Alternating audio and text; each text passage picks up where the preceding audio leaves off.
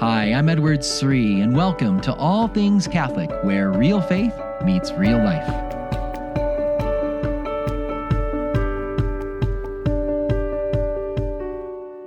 I love this week of Advent because the Catholic Church celebrates the great solemnity of Mary's Immaculate Conception. But I want to raise some tough questions about this dogma. I mean, if Mary was immaculately conceived, is she really human? Is she really one of us? I mean, she had no sin in her, so is she really human? And if she doesn't have the stain of original sin, did she even need to be saved? Did she need Jesus to die for her on the cross, or is redemption not really applied to her? And if Mary never sinned all throughout her life, she remained faithful, did she even have free will? Did Mary really have freedom? And most of all, how can I relate to her?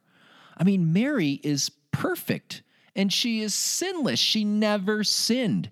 I sin several times every day. How can I relate to her? And she's so perfect, and I know how many imperfections I have and how far from holiness I am.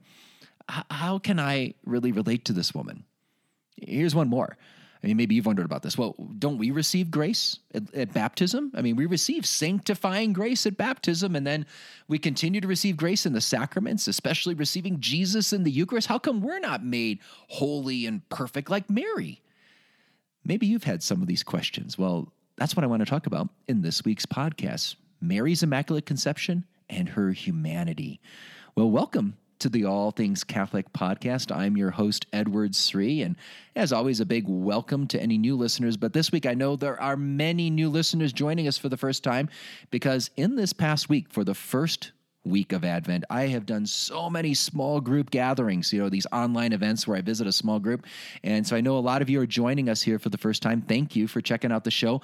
I want to give a warm welcome and a thanks to the different groups I met with this last week, like the Cursillo group in Los Angeles, the Bible study group in Lake Tahoe, the Women's Bible Study group in Portland, and the Young Adult group in Spartanburg, South Carolina. I also want to give a shout out to the parish in St. Boniface, Walla Halla, North Dakota, Walhalla, North Dakota, and Monmouth University. Pray for the students at Monmouth University in New Jersey. They're getting ready for their final exams. It was a blessing to be with them this last week as well. I want to pray for the parish group at St. Thomas the Apostle Parish in Knoxville, Tennessee. And finally, uh, a big thank you to the hundreds of couples I was able to be with uh, for the marriage enrichment program in Singapore, all the way around the world. Uh, I was getting up early in the morning, it was evening their time uh, to meet with them. What a blessing it's been to accompany them for uh, the last several months. We've been doing this marriage enrichment program together, and I'm so thankful for all of their, their amazing questions, their desire to have strong marriages, but their honest, humble, questions about the real struggles of marriage. Marriage is really hard. Family life is really hard. And uh, I learned a lot from our conversations uh, over the last couple of months. So we just finished our final session. So thank you all so much for that as well. Uh, if you have a small group, a Bible study group, a men's, women's group, a couples group, and you'd like me to visit online in 2021, we've opened up 2021. You can reach me at edwardsri.com. That's edwardsri.com to, to learn more information about those small groups, or you can email me directly at events.edwardsri at gmail.com. That's events.edwardsri at gmail.com.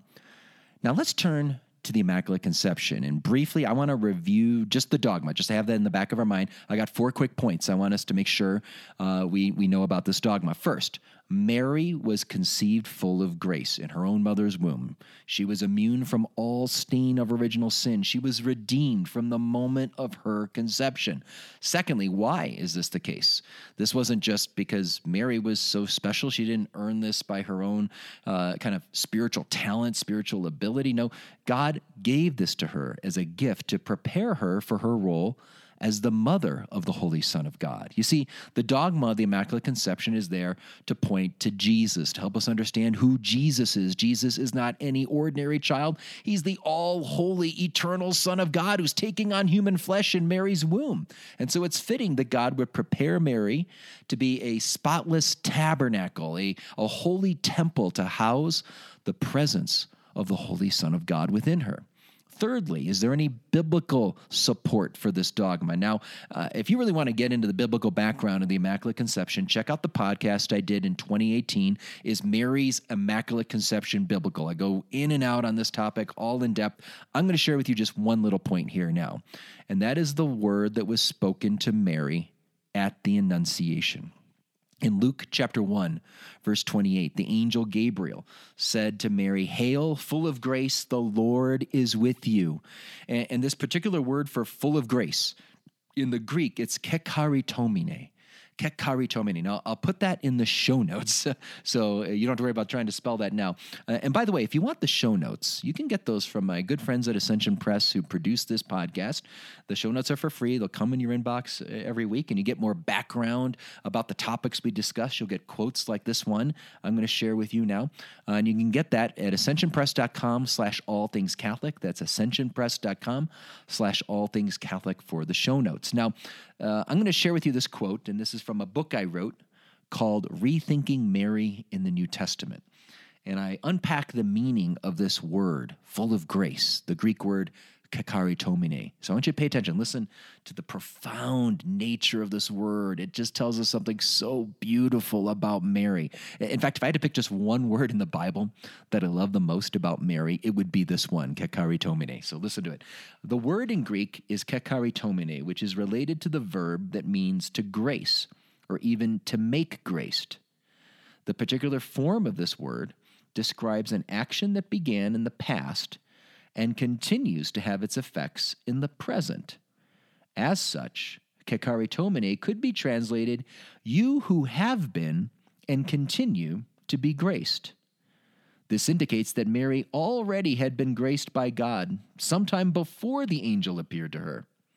Gabriel thus refers not to a grace she is going to possess in the future, but a grace she already has received and continues to experience. So when the angel says to Mary, Hail, full of grace, he's not talking about some grace that she's about to receive. No, he, he's acknowledging that she already has this. That's what the word means. It describes an action in the past that continues to have its effects in the present. So it tells us long before Gabriel got there, Mary already has the life of grace. And, and this particular word, kecharitomene, also implies the idea of um, the idea of the, the life of grace, the life of redemption is dwelling within her. Forgiveness of sins she already has. She has the life of being a child of God. That's what this beautiful word means. So there is some scriptural support. It's not a proof text, but it does indicate the the the, the nature of, of, of Mary's soul already have been ha, having been filled with grace before Gabriel got there. And one last point, a fourth point here, is that Mary never sinned. Not only did she receive this unique grace at the moment of her own conception in her own mother's womb, but she remained faithful to those graces. She remained free from every personal sin for her whole life long. So Mary never sinned. So there we go. Those are four quick points about the dogma of the Immaculate Conception. Now, let's tackle some of the tough questions I raised here. So first, if if Mary didn't have original sin, did she need to be saved? I mean, does she need Christ's work of redemption? She she doesn't have sin, so Jesus doesn't need to die for her, right? Wrong. That's not what the Catholic Church teaches. No, Mary is dependent on Jesus' work of salvation, just like the rest of us. We're all dependent on Christ's work of salvation. All of us, sons and daughters of Adam and Eve. It's just that Mary receives the gift of salvation in a unique way. Most of us enter this world. We enter this world with, you know, with the wound of original sin, and then Christ has to come and heal us at baptism and then with the sacraments throughout the rest of our lives. But Mary enters this world preserved from original sin. She enters his life preserved. It's like my kids recently, there was we had a snowstorm here in Denver, and you know, a day or two after the snowstorm is starting to warm up, but there's still snow melting and it's really muddy outside and they can go run out into the backyard and play in all that mud and then they come inside and i'm going to have to clean them because they're really dirty really muddy right now well that's one way i could i could save them from the mud and the dirt that they've that uh, that's in the backyard but another another way i could save them is just to preserve them from ever going into that mud. I could say, don't go out in the mud today. don't go play out there. Um, in, in, both cases, it's my involvement. You know, it's my involvement either cleaning them after they got muddied or I, I can preserve them from ever going out into the mud. In both cases, they're dependent on me. Uh, so Mary needs salvation. She needs it just like the rest of us. It's just that she received the graces of salvation at the moment of her conception. Jesus uh, died for her on the cross, rose in his resurrection to fill her with life. He did all that, and God, who's outside of time and space, can take that timeless moment of Christ's death and resurrection and apply it in advance in Mary's life at the moment of her conception. So Mary did need to be saved. She just was saved in, in a preserved way. She was saved before she ever got muddied, if you will, with sin. Now, did Mary have free will? Did she really have freedom? That's a second question we could look at here. Did she really have freedom? I mean, she was the immaculate conception. She didn't have the wound of original sin. She didn't have concupiscence that that tendency towards sin that we have you know? We may know what we're supposed to do but our will is weak and we have our passions driving all these different directions. Our emotions aren't always working for us. They're often working against us. Uh, mary didn't have any of that. Mary was free from that. She had no original sin. She had grace and she remained faithful all throughout her life. So did did she even have free will? Or is she like one of those, you know, pre-programmed, you know, saints, you know, like a, a robotic saint, just given this extraordinary grace and she's just forced to do what's good for God. She was forced to give her fiat because she was the Immaculate Conception. Is that what's going on here? Well, I want you to think about somebody else. Who else do we know was was you know their first breath? They did not have original sin. Who else do we know that uh, when when they were first created, they did not have original sin. Besides Jesus, of course. Who else in the Bible? Adam and Eve. Adam and Eve originally didn't have original sin, right? They were created with integrity. They were created with the original harmony with God, harmony with each other, harmony with creation, and harmony within their own souls. They, they were created with the original holiness, the life of God within them. Now, so they did not have the wound of original sin. They had this great gift of original holiness. But did they remain faithful to that gift? No. We know that they sinned. They listened to the temptation of the devil. They fell. They rejected that great gift. So you can be given a great gift, like Adam and Eve were given, and still have free will and freely choose to reject that gift. That's what Adam and Eve did. Mary was given a unique gift, an extraordinary, singular privilege. Privilege. She was full of grace, no original sin, and that that made it Uh, easier for her to to cooperate with God's will, easier than us because we're fallen, we have concupiscence. But but that doesn't mean she doesn't have freedom. She was given unique graces, but she still had to cooperate with those graces moment by moment. She had to cooperate with those graces step by step all throughout her life in her walk with God. So, yes, Mary was blessed in an extraordinary, unique way. But that doesn't mean she didn't have free will. She could choose to reject those blessings. Adam and Eve rejected their blessings. Mary didn't. Third point if we receive grace at baptism, how come we're not so holy? if we receive that life of God, sanctifying grace within us, uh, not just at baptism, but in the sacraments and prayer, and then especially we receive Jesus' body, blood, soul, and divinity every week in the Eucharist, how come none of us remain sinless like Mary? How come we're not just instantly perfected? I think that's that's a great question. Um, you know, there's an analogy uh, I like to use here to express this. I call it my cup analogy. It's kind of like this. Uh, you know, God wanted to fill us with His life. Like, so picture our soul as like a, a, a, an empty cup, but he, but He wanted to create us full of that. But Adam and Eve sinned, and they lost the the life of God that was in their cup. It's as if they poured out their cup. Uh, and so they lost that. So when they pass on human nature to all of us, they pass on an empty cup. We, we, we, we, we have a, a cup that is empty, not full of God's life when we're born into this world. And our cups are wounded. That's another thing. It's like our cups have holes in them. So uh, think about Mary. Mary, though her cup was utterly unique. So all the sons and daughters of Adam and Eve, they enter in this world with empty cups. They, they, that's what original sin is. It's a privation. It's a lack of something. It's a lack of that grace, that life of God that God wanted to give us. So Mary's cup is full. From the moment of her conception, she was created with a cup full of God's life. But she still had to cooperate with that gift. She could take the cup and pour it out if she wanted. Have you ever had a kid do that? Kid ask you for something to drink, and then they, they, they, they take the drink, but then they just pour it out. They don't want the drink anymore. They just dump it on the floor. you ever see a kid do something like that? Well, Mary could have done that. She had free will. She could have received this gift and taken it and dumped it out. That's what Adam and Eve did. They dumped out the blessings God gave them. You know, you ever see a kid also carry their cup? It's full, you know, all the way to the brim. And then they just start running with the cup. you know, they, they come inside and they want to get a drink and they start running to taking the drink outside. But what happens when they're running with a full cup? It spills you know, they spill their cup and the water starts to leak out or fall out and, and they start crying and they make a mess. Well, Mary could have freely chosen to dump her her gift of grace, her cup. She but she chose to walk carefully, intentionally, step by step with God. So careful to cooperate with every gift, every grace. So careful not to do anything that would spill any of those graces. Mary's heart was so full of love, so grateful for those gift of graces within her soul.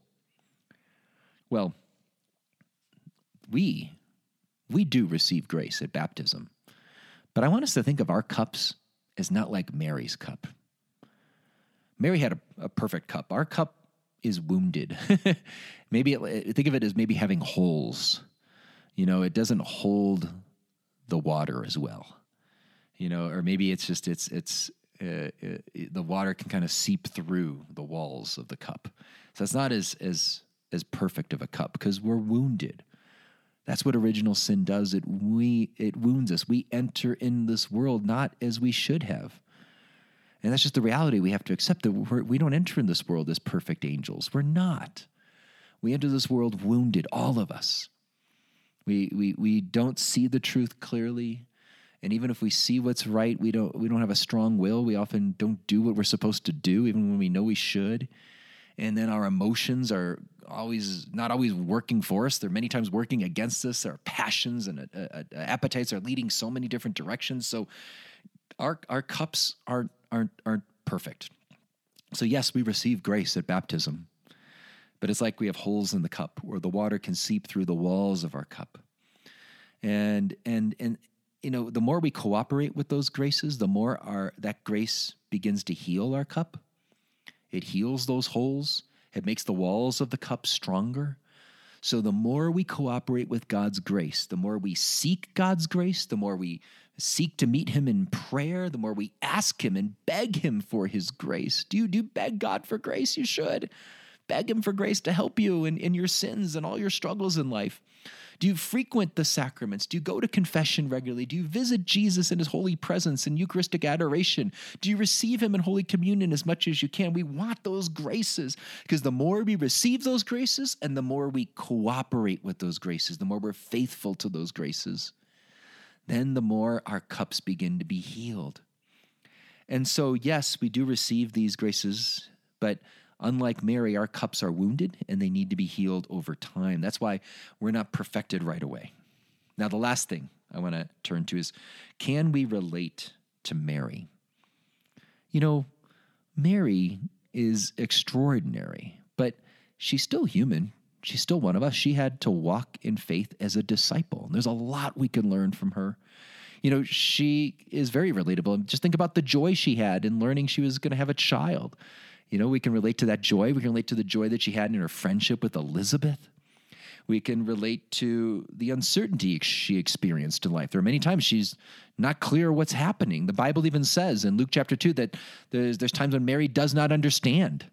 I, I bet she understood better than anyone else because of her graces, but she still didn't understand perfectly. She couldn't she couldn't see exactly what was happening. She had to walk by faith and not by sight. You know, there are moments of fear, the Bible tells us. Mary experienced fear. We know that right there in Luke chapter 1, verses 29 and 30. She was greatly troubled. The angel has to say, Do not be afraid. Do you experience fear? Think about Mary. Now, what Mary did with those fears different than us because of our holes in our cups. We, you know, we let that that fear shake us up more and, and, and we spill our cup more, you know, whereas Mary, she experienced fear, but she didn't let that fear shake her cup. She didn't let that fear pour out the grace. She remained faithful. She didn't let that fear control her. So, but but but she still experienced fear. She, she experienced moments of discernment, moments of suffering, profound suffering. Think of Mary at the cross and, and think about our own suffering. So, anytime you go through suffering or moments of darkness, you're wondering, where are you, God? Or moments of discernment, you're trying to figure out what's happening, where's God leading? Moments where you sense God is calling you to give up control and to trust Him more, turn to Mary because she's been right there. You know, God the Father was leading Mary to love more, to trust more, to surrender more every step of her life. And Mary shows us the model of how to do that. So I think she's very relatable. She goes through what we do, it's just that she responds faithfully, whereas we often are shaken, hesitant, not willing to trust and say yes with our fiat, a full fiat of the heart. Lastly, I want to share with you one last thing about how we can relate to Mary's Immaculate Conception. And I've been thinking of this reading we had from Mass this, this last Sunday, the second Sunday of Advent here. It's the first reading from the Old Testament from Isaiah chapter 40. This idea of a voice crying out in the wilderness. And it says, Every valley shall be exalted, and every hill shall be made low and, it, and it's about this highway. A voice is going to cry out from the wilderness that God is coming. There's a highway coming through the wilderness. That, that it's all about God is coming back to Jerusalem. He's coming back to Jerusalem and he's going to be with his people again. And he's eager to, for the people to, to encounter him. Well, this idea of every valley being exalted and every hill made low, for many years I wondered, what does that really mean? What's that all about? And you know, I think about maybe I'm thinking about this more because I recently ran a 5K with my my family. I mentioned this, you know, for for Thanksgiving. Our, our kids have a tradition of going on a 5K run in the morning after mass, and uh, they wanted dad to go along this year. So I did. I, I admit I'm not a runner. I, I, like running on a soccer field, you know, when you're you're chasing a ball and trying to score. I understand why people like to run and exert, or, or, why when you're on a basketball court to try to make a basket. That makes sense to me. But there's these strange souls out there that just like running and just for no reason, just running, running, running. That's that, that's my family. My wife and kids, they're all amazing runners. I am not. but this year, I went along with the family, and you know, I have to tell you, the 5K it was really hard, especially when there were those hills. When you're going up a hill, I was like, oh, I was dreading the hills. And then when there, I would go down into a little valley. Going down was fun, but I was looking ahead and going, but the valley ends and you have to go back up a hill. I don't. I'd rather just keep going straight. I love the part where I could go for about one k was just completely flat. That part was awesome. I love that part. but the ups and the downs were hard. And it dawned on me that's that's what this prophecy is about. Making this highway for our God, so that every valley would be exalted, every hill made low. You know, what, what, what God is calling us, what, what John the Baptist, that voice in the desert, is calling us, that, that voice prophesied by Isaiah, he's calling us to repent. And repentance is all about turning away from sin, it's about leveling those mountains. Those hills shall be made low; the valleys shall be exalted. Why? Because when it's uh, when it's level, when it's a, a, plain, you can go faster. And the image I like to think about, it's like it's like think of like you know God is coming to Jerusalem. He's coming as king to the city. That's what the prophecy is about.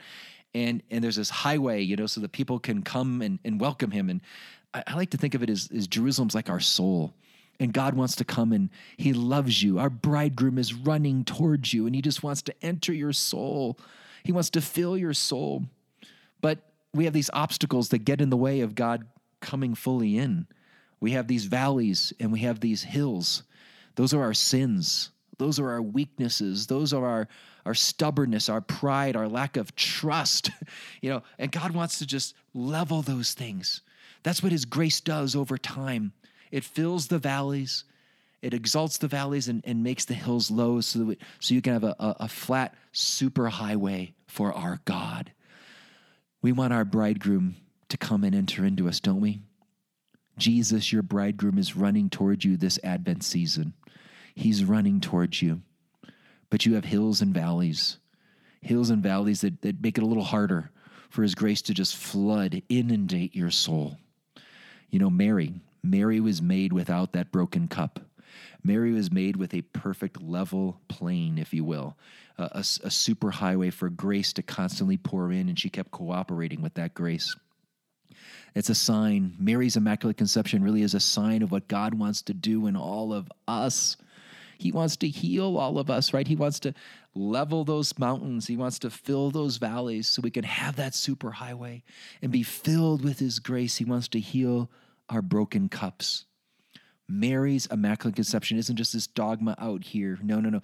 It's a sign of what God wants to do in all of our souls. What God did in Mary in one instant at the moment of her, her conception is a sign of what God wants to do in all of us over time. We, we, you know so let, let's let's use this advent season let's use the sacraments let's let's level the mountains and fill those valleys in our soul allow god's grace to do that to heal our broken cups so that so god can over time do what he did in mary in the immaculate conception that's what this feast is all about. It's a reminder of what God wants to accomplish in, in us, in healing us. He, he, he made Mary perfect in an instant. He wants to perfect us over time with that same grace. Let's be faithful to it. Let's run after it. Let's cooperate with those graces evermore so our cups can be healed. I hope this has been helpful for you, my friends. Thanks so much for listening. If you have any questions, you can always reach me at edwardsri.com. That's edwardsri.com. You can reach me on Facebook, Twitter, or Instagram. And if you want to learn more about those small groups, inviting me in 2021, online small groups to visit your group or your parish or your school, you can reach me at events.edwardsri at gmail.com. That's events.edwardsri at gmail.com. God bless.